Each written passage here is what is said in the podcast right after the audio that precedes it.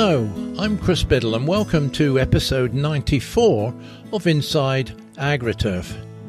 Now, I first met today's guest just over 10 years ago when I was hosting the 2012 Turf Pro Magazine Awards, one of which was to the Young Turf Professional of the Year. The winner was John Ledwidge for his work in producing pitches at the Coventry City Ground for the soccer tournament at the 2012 Olympics. Since then, John has moved on from Coventry City to Leicester City, where he is now head of sports turf and grounds, a post that is not confined simply to the stadium and training ground for the Premier League side, but extends to other sporting venues, as you will hear. An accomplished communicator, John has gained a master's degree in football business and management and has recently been instrumental in setting up an innovative multi million pound sports turf academy at Leicester. So, John, thank you for joining me today. I, I understand that at school you were considered a, a grade A pupil, and yet you hankered after doing something connected with your beloved Coventry City. Now, how, how did that all come about? Yeah, absolutely. I mean, I, I left school at, at 16, but I'd actually started working voluntarily at Coventry City at 13. And the reason I got into it really was because I wanted to be a footballer desperately, which you know most boys and girls up and down the country do nowadays. And I was just overweight, to be perfectly honest. I was um, far too big for that uh, shenanigan. So I ended up sort of saying to my dad, you know, how do I get onto the pitch? Um, because like most, you know, people that support a club, it's their dream to get onto there home towns or home teams uh, pitch. And Dad said to me, "Well, write why don't you write a letter to the groundsman?" And I genuinely, and I feel bad for saying it now, I, I didn't know what what a groundsman was, but I thought if he gets me on the pitch, then happy days. So I did that, and um, I got a response to go and help in the summer holidays. And um, I walked in the door. I spent a week with the groundsman at the time, Joe Forster, who's unfortunately he passed away a couple of years ago. Um, and I absolutely fell in love with it. And you know, you know, it's one of those things. It's become a passion really, really quickly. The thought of working in a sport sporting environment, my at my favourite football club, every single day of the week was a dream come true. Um, so yeah, it, it, all sort of started and stemmed from there. But I still stuck yeah, nailed down at school and got my good grades and made sure that I was still doing what I needed to do and left school with a teacher screaming in my ear to go to university. But I just knew I was following my heart and uh, you know, at that point, you know, it wasn't as well established as the career sort of path it is today, even though there's still work to do. Um, and I just, again, I just fell in love with it, and I still love it today, Chris. To be honest, I still come into work, even though my roles diversified immensely over the past sort of eight to ten years. Um, I absolutely love what I do. I love working in the football environment, and I, I love seeing the results of what we're producing. So yeah, it's uh, it's been quite a journey. And I understand that uh, you not only look after King Power Stadium and the, the training grounds, of course, but um, your owners are also um, own golf a golf course or two golf courses, not sure, um, polo pitches, and of course, I think you've got an interest in a, a Belgian uh, football club, don't you? Yeah, that's correct. Yeah, yeah. So, yeah, my my sort of remit covers um, the primarily is Leicester City's estate. So obviously the new training facility at Seagrave, our stadium at the King Power and um, our women's training facility, which is the previous men's training facility. Um, and that's the immediate sort of what I look after, as long as there's Turf Academy, which I'm sure we'll get onto. Um, but yeah, naturally, what happens, it seems to happen, anything that's green or outdoors tends to land on my doorstep. and so I have, um, we, we, have an advisory role within their two polo farms in London. Um, and about five years ago now, we acquired OH Leuven in Belgium and I was immediately flown out to set up the infrastructure there for the training ground, the stadium, the pitches, machinery, staff, um, build a bit of a culture because there wasn't really one for groundsmen or greenkeepers as they call them in Belgium, um, and often in Europe they're often referred to as greenkeepers.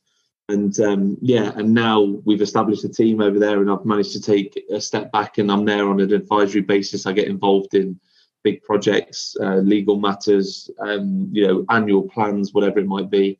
Um, but the guys over there are brilliant, and the guys at the polo are brilliant as well. And we're just on my role is more of a support mechanism and advisory role to them. So uh, yeah, it's very interesting, keeps me on my toes. Um, yeah, I'm sure. And I guess, um, as you say, you look after everything green. Uh, and of course, there's different types of uh, uh, skills involved in sports ground uh, preparation. Do, do you um, do you often think whether you could easily uh, swap places with Karl McDermott at Lords or Neil Stubley at uh, the All England Lawn Tennis Club at, at Wimbledon? Um, if you were pitched in late, would would you cope with their jobs? Do you think? I think um, I think I would mackle my way through very probably very poorly in the first instance, to be honest, because as I've as we I've found even with obviously we have a golf course on site at, at Leicester City's new training ground, um, and you know greenkeeping is an art form, um, along with you know the guys like Neil at Wimbledon and guys around the country at cricket clubs, and you know it is an art form in those different disciplines, and uh, I think I could happily probably look after the outfield in cricket quite well. um, but uh, the cricket side of things is a dark art, and obviously same with with tennis courts. It's um, I think if it was more a strategic role, I think I'd probably add some value. But I think if it was in terms of producing the services that those guys do such a great job at, um, I think it would take me a little bit of time to get my feet under the table and uh, make it work. And just just thinking about that, you, you've got two major clubs uh, in in Leicester, obviously yourself and uh, Leicester Tigers.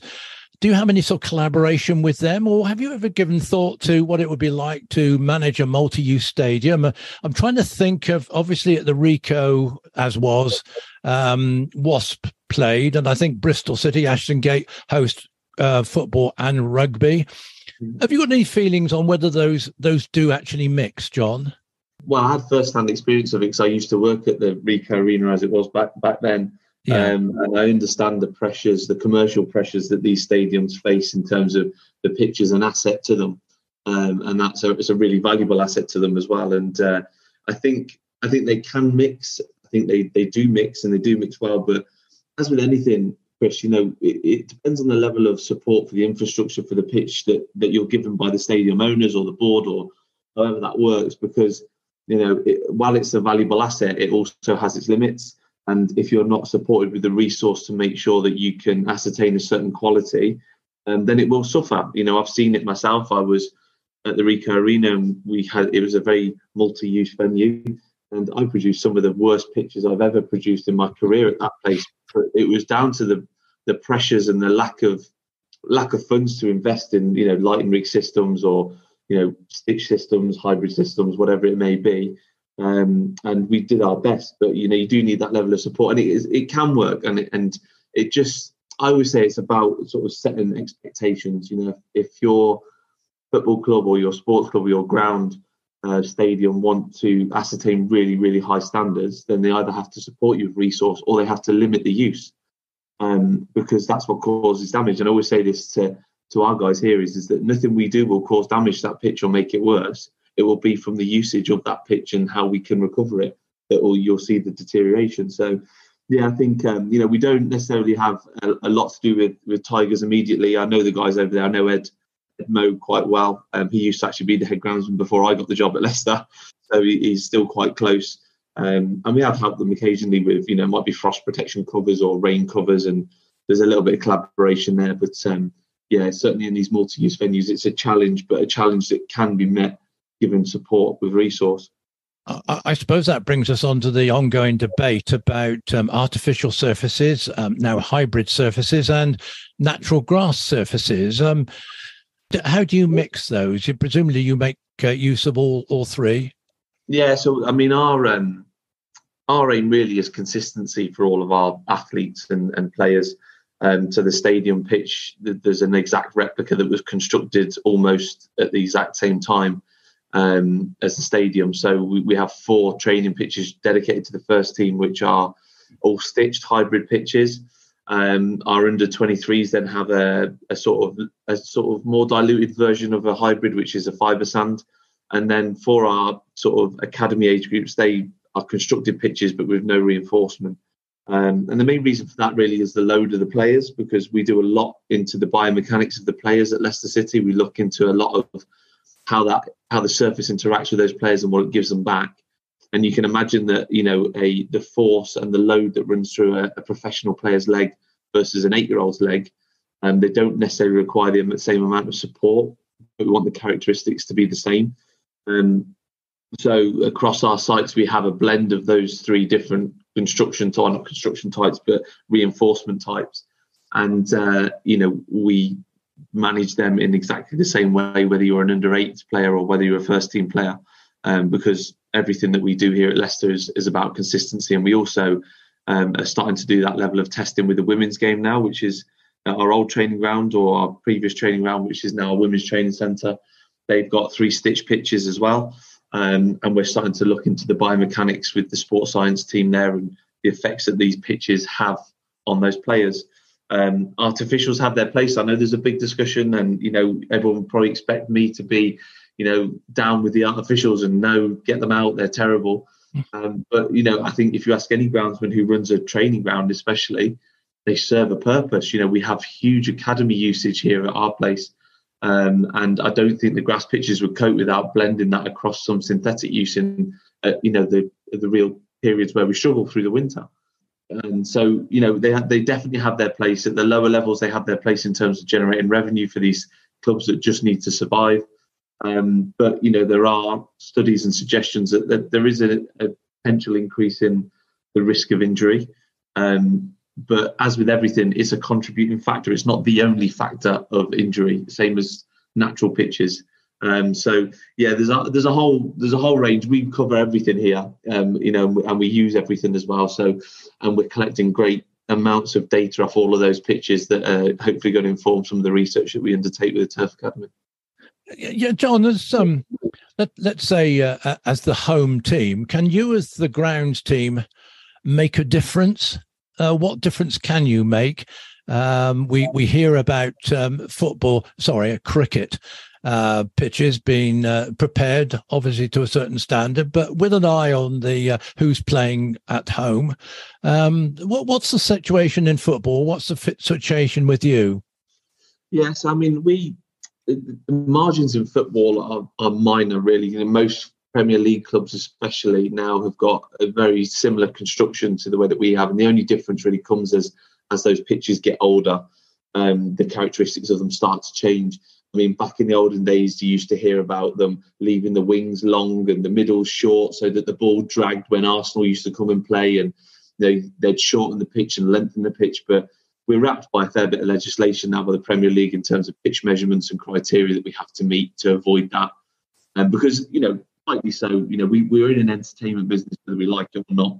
Um, and the style of football will be dictated by the sort of pitches that we produce. You know, what we try and do here at Leicester is focus on what what is our sort of sweet spot with the pitches, what is our best parameters to get the best performance out of the players, um, and focus focus in on that. And they are marginal gains just to be honest, they are the one two percent that might make a bit of a difference. Um, certainly in the style of football that we like to play, where it's on the ground, it's quick, it's fast paced.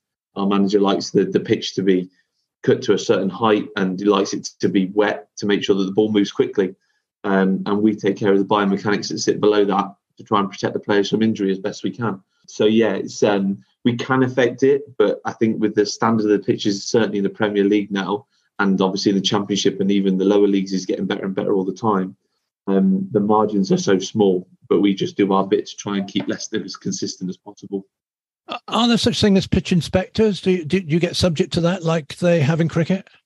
So not necessarily officially. We're, we're not judged. We are judged on a sort of uh, match day by the referee and his delegate, um, which you know is a is a layman's view on on what they see and very is very much probably judged on visual aspects rather than the actual mechanics of what's happening underneath their feet. But we're not subject to any form of pitch inspection unless you're up for an award where you might get an independent agronomist come out and tell you whether your pitch is a second or third in the country or whatever it may be. So, yeah, yeah. we're not necessarily subject to like they are in cricket for sure. We're not. Um, we're definitely sure. not subject uh, you, you mentioned safety just now. Um, presumably, that is uh, that the value of a, a footballer's right leg, left leg, or any leg, or cru- crucial ligament, or or whatever uh, might go. Presumably, that has to be foremost in terms of your pitch preparation. Does it, uh, John? Absolutely. I mean, it's something that we focus really heavily on. And when I always speak to our medical team and speak to our boards, you know, if we're looking for some approval for some further testing or whatever it may be, investment in pitches you know, I always say we're here to protect the asset, and the most valuable asset at our football club are the players. Um, and you know we are a contributing factor to injuries, whether we like it or not. But we're also a contributing factor to performance. Um, so again, we work really, really hard. To, we test our pitches every single day.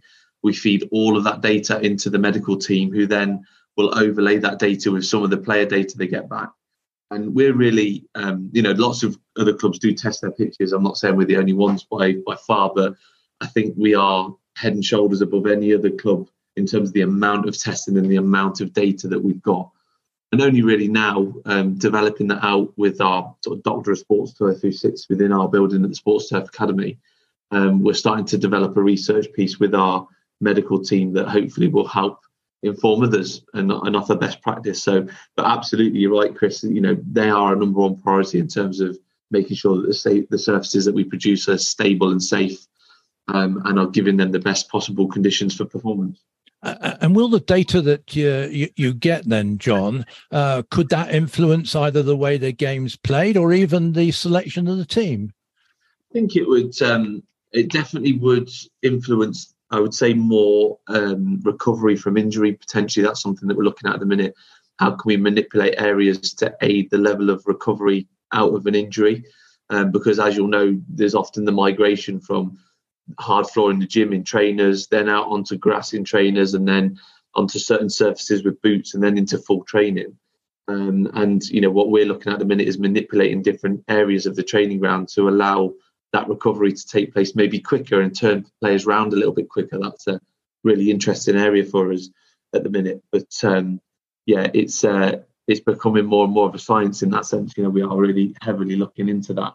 I don't think I wouldn't say we would ever influence team selection. I would say that the, the analysts and the medical team will look at the pitches in more detail now than they ever have, certainly here, and maybe make a call on who's best suited to be on that pitch, maybe for training.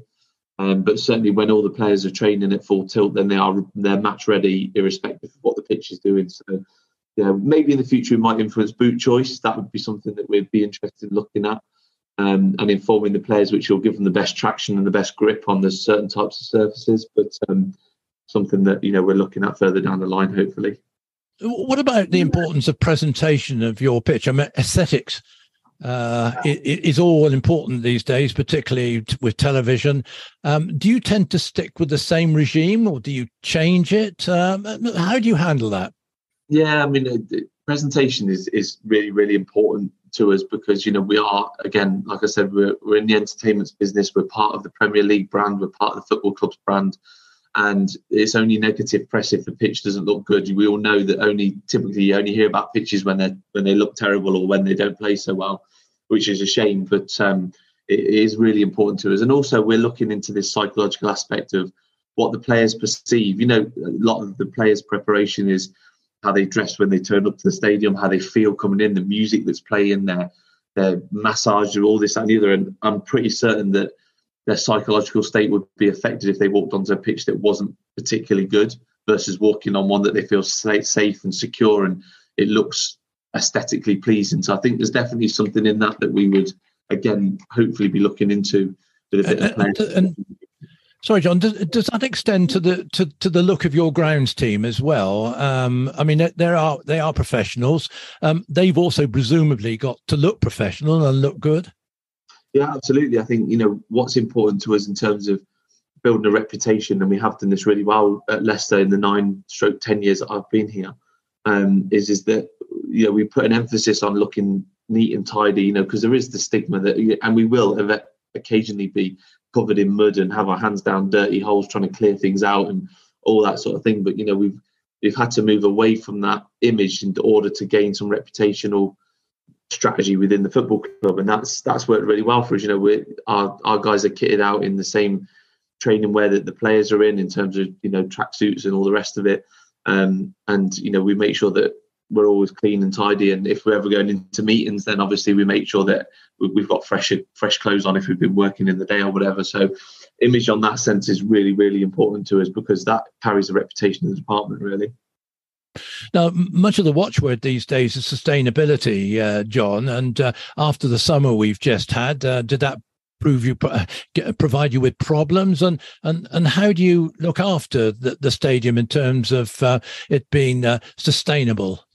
Yeah, I mean, so I'm fortunate enough to sit on our, environmental responsibility panel at the club, and you know, we're we're very much taking it seriously in terms of making ourselves more sustainable as a as a club, um, and we've got a working group towards that. But the things that we've done specifically at the stadium to combat, certainly, as we all knew, um, this summer water was like the new gold, um, and fortunately for us, we we had a lot of foresight into to what was coming. And we actually, uh, when we reconstructed our pitch two years ago, installed a water reclamation system.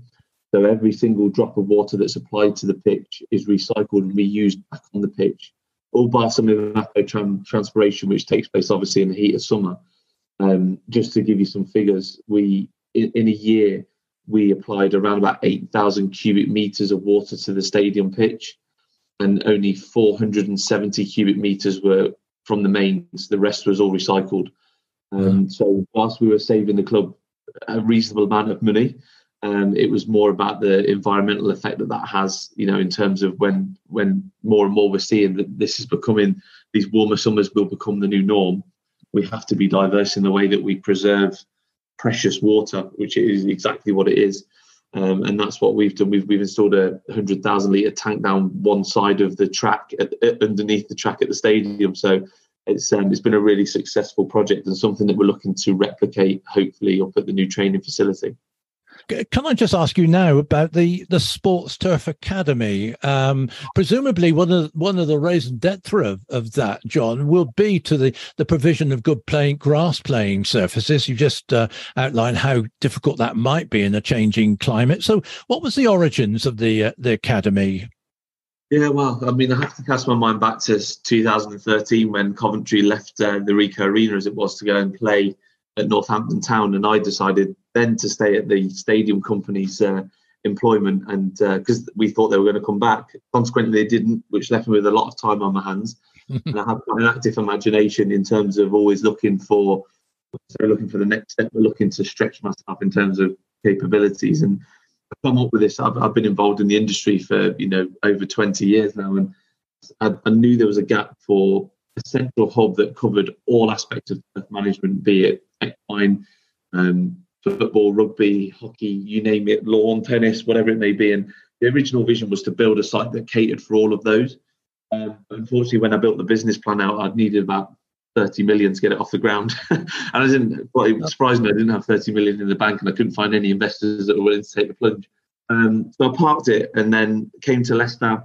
And, you know, obviously I was really, really fortunate to be part of the project board to deliver this new facility that we built and finished in December 2020. And I, and I went to the owners and uh, the chief executive and said, look, I'm going to give you a piece of my soul here. This is something that I really passionately believe could work. Um, and sold them the, I didn't sell them sort of for monetary purposes, but I, I give them the, the idea and the vision of what we wanted to create. And um, I'm so, so fortunate that they backed it. Um, you know, they put, they, they put a fair few million into the building. Um, and they said, you've got to make it work as a business. And subsequently we've gone on to do that. We're now sort of just halfway through our second year of trading if you want to call it that. And we you know we, we offer training and education which you know covers everything from a one day course to a, a postgraduate degree um, that, that, can take place within our building uh, bespoke courses that we've developed ourselves. Um, we offer trials and research. So all the tough stuff we're talking about the lovely stuff about the the player interaction with the surfaces and also some agronomical trials and data. We do that independently for ourselves. We have a fully spec laboratory. Our doctor of sports turf, Dr. Jonathan Knowles, who has a PhD in endophytes in sports turf, um, which is interesting if you like that sort of thing. Mm. Um, I often uh, glaze over when he talks about it without being disrespectful. Um, and uh, we have, I say, a fully spec laboratory. And we also have a thousand square meters of trial plots. Um, so they're based outdoors, and we we run all sorts of trials on different types of seed cultivars, different cultural practices and sustainable chemical practices and all the rest of it. Um, and they take place there. And the idea with that is to inform the industry of best practice rather than being commercialized by companies maybe leaning on the results to look a certain way. Um, so we're trying to stay truly independent, and that's hopefully inform the industry of best practice. We've also got tournament support where we, you know, we've just um, welcomed one of our guys back from the Qatar World Cup, um, and we offer expertise to these tournament providers to help them deliver the tournament successfully. Um, and then the last one's technical services. And technical services, we've we've managed to um, improve 200 grassroots pitches across Leicestershire in the last sort of 12 to 18 months, which is a real proud achievement of ours. And that's with one man in a truck and using the equipment from the club. Uh, we go out, we help these guys ascertain their funding, we put a program of works together, and then we help them achieve their well, basically achieve improvement in their pitches at grassroots level. Um, and that's been really, really successful for us. Um, and also within that technical services, um, we've worked with polo farms in terms of improving their surfaces in equine, relating some of the data that we're seeing at the football club across to equine practices, which is really interesting for us. And that basically is me going into clubs and offering that sort of level of, I wouldn't call it consultancy, but more advisory service than anything else. Um, and yeah, you know, we we have to make money.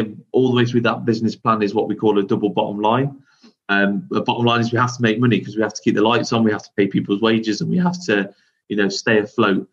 Um, but the second bottom line is the influence we have on our community, the influence we have on the industry, and the influence we have on anyone that walks through our door that he's having a good experience.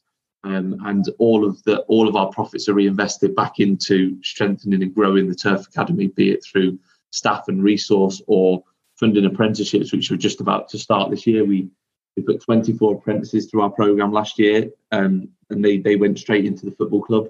And now this year we will we are paying for our own three dedicated apprentices to sit within the Sports Turf Academy. So um, yeah, that in a nutshell is what we're doing. I probably could speak for about two days on the Turf Academy, but trying to keep it short and brief. But you know, yeah. we're here for the industry. That's what we're here for. We're not. It's not a venture about um, you know my ego or anything like that. This is here to help and sort of secure the next generation of the industry and upskill the ones that are already in it. Sure. Have you received uh, interest from other clubs, maybe, who wish to do something similar? Um, well, we would welcome it to be honest, but it, you know what we've what we found is it's a lot of work. Um, it would take whoever was in a similar position to me to really stretch themselves and understand how business works, which I've managed to do with my MBA qualification, which the club funded for me, which was really really generous of them.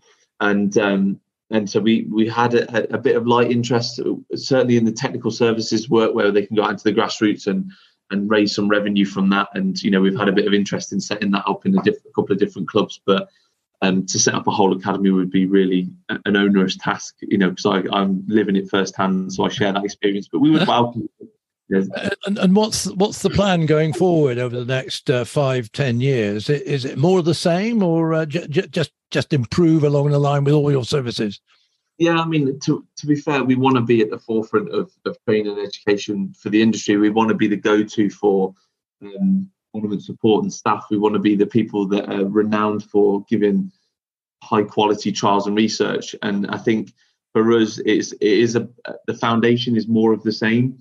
Um, but we have got big plans to potentially sort of start moving our technical services um, up and down the country. But you know, I think that's probably another two to three years away. But strategically, that's something we'd look to do so that our influence stretches further. But there'll always be that hub back at Leicester City um, where we do our training and education and all the upskilling and action, the other three pillars. So yeah, we've got big plans for growth, and there's lots and lots. When I look at, I'm looking at my uh, whiteboard in the office now, and we have eight or ten work streams that if if they land um, we could explode quite quickly.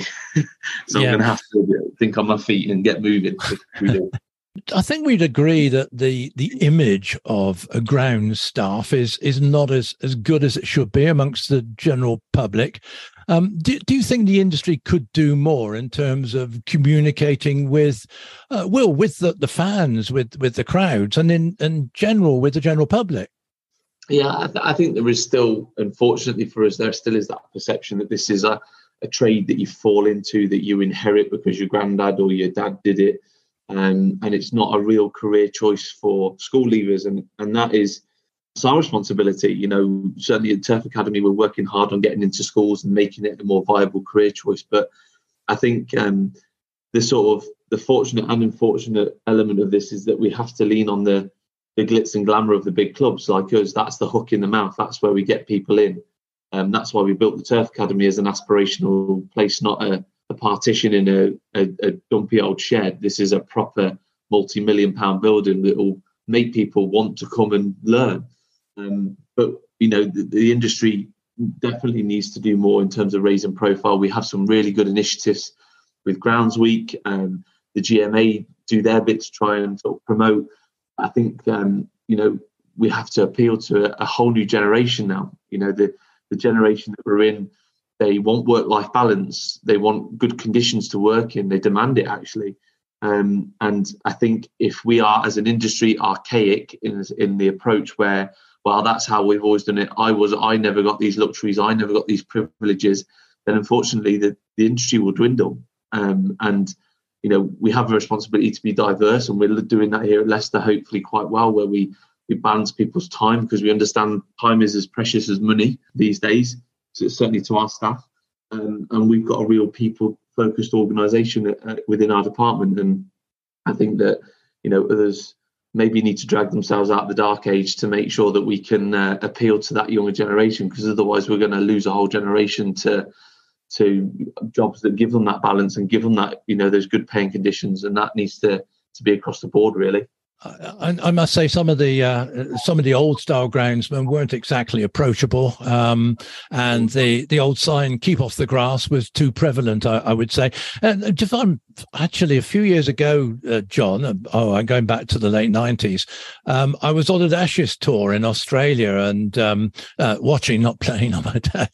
and um, I attended. I muscled in on an excellent um, presentation by the uh, ground or curator, um, and they ran an initiative at Sydney Cricket Club called Breakfast with the Curator. And what what happened was that the members went into a ballot, and it was always oversubscribed. Uh, they had literally had breakfast with the uh, curator, I think, on the third day of play. Um, where he'd explained to him how he had prepared the pitch, how it was wearing, and what he expected to happen over the next few days. He then took them out to the pitch to let them have a look at it. And um, it was great PR, and and I think something like that, maybe um, you meeting with, with, with some of the people, some of the fans, maybe, uh, or, or your team, uh, might well work. I mean, you may well do that. I don't know. Yeah, I think I think that's the thing. I think you know we we do engage with with our again again Leicester City and the community, and they do a really good job of the outreach work they do for the football club. And you know we've we've given talks to the people that they bring into the football club, and I think that there's definitely, you know, who wouldn't want to stand in the middle of not necessarily Leicester City per se, but any football stadium. We have an access all areas, really, you know, in the sense of the opportunity, the things that we get to see, and how close proximity we are to the players and the staff. And you know, it's um, it's a real unique opportunity. And I think, yeah, there's more can be done in terms of you know having events that could uh, benefit us in terms of raising that profile. And I think there needs to be an overarching sort of national strategy towards that. But what there also needs to be is all all of us doing our own little bit, and all those little bits do make a difference. Um, because word spreads, you know, we're not going to conquer the world, but certainly if we can capture a few imaginations, things like that go a long way towards that, I think. And and what about um, another word bandied around is diversity? Obviously, these days, uh, John. Well, you know, obviously we we live in one of the most diverse cities yeah. in the country, and um, to be perfectly honest, even we struggle when we're recruiting in terms of if you look across our recruitment when we have our CVs in, very rarely will we have anyone from the the BAME community, LGBTQ community. We you know they they very rarely come for jobs, and I think there's again the, the key in most football clubs to accessing those demographics are your um, football in the community um, areas and that is something that we are now launching. We've got actually got a meeting with them next week. We've got a presentation to them next week where we're engaging them because we recognise that as a as a real, I wouldn't necessarily a problem, but you know, you know, it's certainly something that we need to improve on. Something where we need to at least appeal to to those demographics and make them aware that this is a career option. And you know, like I say, if you look across our department, we are hundred percent white males. You know, yeah. and it's it's we've had um, we have had some female employees in the past, and um, for one reason or another, they they've left, even though we we give them good conditions. We are, uh, you know, we are really bound around equality and diversity, but some for some reason the industry just doesn't seem to suit the ones that we've had, and uh, it's been a shame because they've they've been really really good at their job, and we've really really enjoyed having them. So there's uh, there's work to be done. Um, and I think if there's anyone that can do it, it's got to be us because we are living in this such a diverse area of the country. Yeah, probably a, um, a, few more female role models. I had um, Jackie Evans from Wellington College on the podcast a couple of episodes ago, and um, uh, I, I, can't think of many. Uh, I think there may well be some golf greenkeeper, lady head greenkeepers, but I can't think of many in the uh, either the school or the professional uh, business. Anyway, so uh, you'd be right. Yeah, you're right. Absolutely, yeah. There, is, there isn't enough. There's a, a, few that we know of in, in greenkeeping, and uh, there's a there's certainly obviously because we have gardens and landscapes here, we do tend to get more applicants.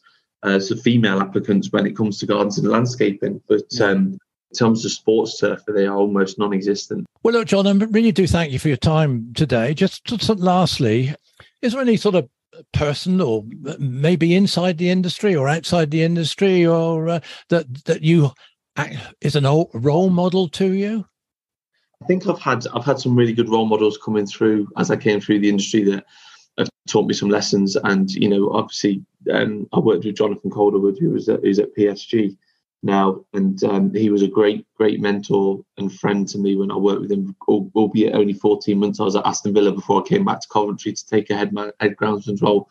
Um, he's always been someone that I've admired, I've looked up to the way he handles himself, his dedication to his role, and you know he he's someone that I, I class as a friend, and and I, I, sort of I'd say he he was a role model for a, certain period of, of time for me um, and still is. You know, he, he, produces amazing things over in Paris, and he flies the flag for British groundsmanship. And uh, yeah, he's he's a great great guy. I think if I was to yeah to pick anyone, he probably is it. And I would also say um, Joe Forster, who sadly, sadly passed away a couple of years ago, who was the first groundsman I ever worked for. Mm. Um, he he took a chance on me, and he seen something in me that he believed in, and I'll be forever grateful for the opportunities he gave me as a 13 year old who just really wanted to get on the pitch. And uh, is there a, a motto that you um, have on the back of the loo door or whatever that uh, drives you forward every day? I mean, uh, we we have this thing internally that it, you know, for us, it's all about standards. It's all about us, us achieving our own personal standards, our professional standards, and just pushing them to be as close to world class as we possibly can be. And we are actually just in the middle of now uh, a culture piece to create our own sort of grounds teams culture um, and what are our beliefs and what are our you know what do we want to achieve because um, we've only really just solidified the team of 54 that we've got now which is huge mm. um, so there's a, there'll be a collective effort over the next 12 months for us to create our own culture that ties into the club's culture um, to give us those drives and ambitions. And maybe at the end of that, we might have a motto on the back of the door for sure. yeah, that'll do. Well, now, obviously, you've got a very busy life, but is there time for uh, pleasure activities, uh, hobbies, pastimes in between that? In- yeah, well, you know, I, I, I do. Um, I passed my pilot's license uh, just relatively recently, back in May uh, last oh, year. Congratulations! And, uh, and that is, to be honest, that is the only thing I do to switch off. I um, I have a, a, a small family, uh, uh, you know, two two young children and my wife, and I love spending time with them. Yeah. Um, but they also understand that you know I'm work probably too much to be perfectly honest, and I need to get better at that balance. But um, flying is the thing that I do just to completely switch off because if I if I take a work call up there, then I'm in all sorts of trouble. so, um, yeah, that's for me is my number one hobby. That's the thing that I enjoy doing the most, and um, yeah, I don't have too many vices that I spend my money on, so I enjoy sort of getting up and flying at least two or three times a month. And you've had the chance to fly over the stadium. I guess you were taking notes on how it was looking, were you? Uh, yeah, it was my favourite route. I'd sort of I've taken a couple of my family up now where I've gone over the stadium, over the training ground, and then back to the airport, and uh, they love it and I love it as well because it's it's such a unique view from up there of of our facilities, and it also it makes me proud every time I fly over them. Just the achievements that we've achieved as a as a group of people and a, a great group of human beings that I've got working at the football club is um, every time I fly over, I just yeah filled with pride and also sort of intrepidation. I might have to land on one of the pitches if the engine gives up. It's your landing strip, yeah. Yeah. okay, look, John. Uh, really, very many thanks for that wonderful insight into your your life, and also the um, uh, the the Sports Turf Academy, and may I wish you all the best with uh, the continuing success of that uh, enterprise. Uh, it looks very exciting. It must have been one heck of a lot, lot of hard work, and um, I guess also um, congratulations to your owners for actually stand behind it.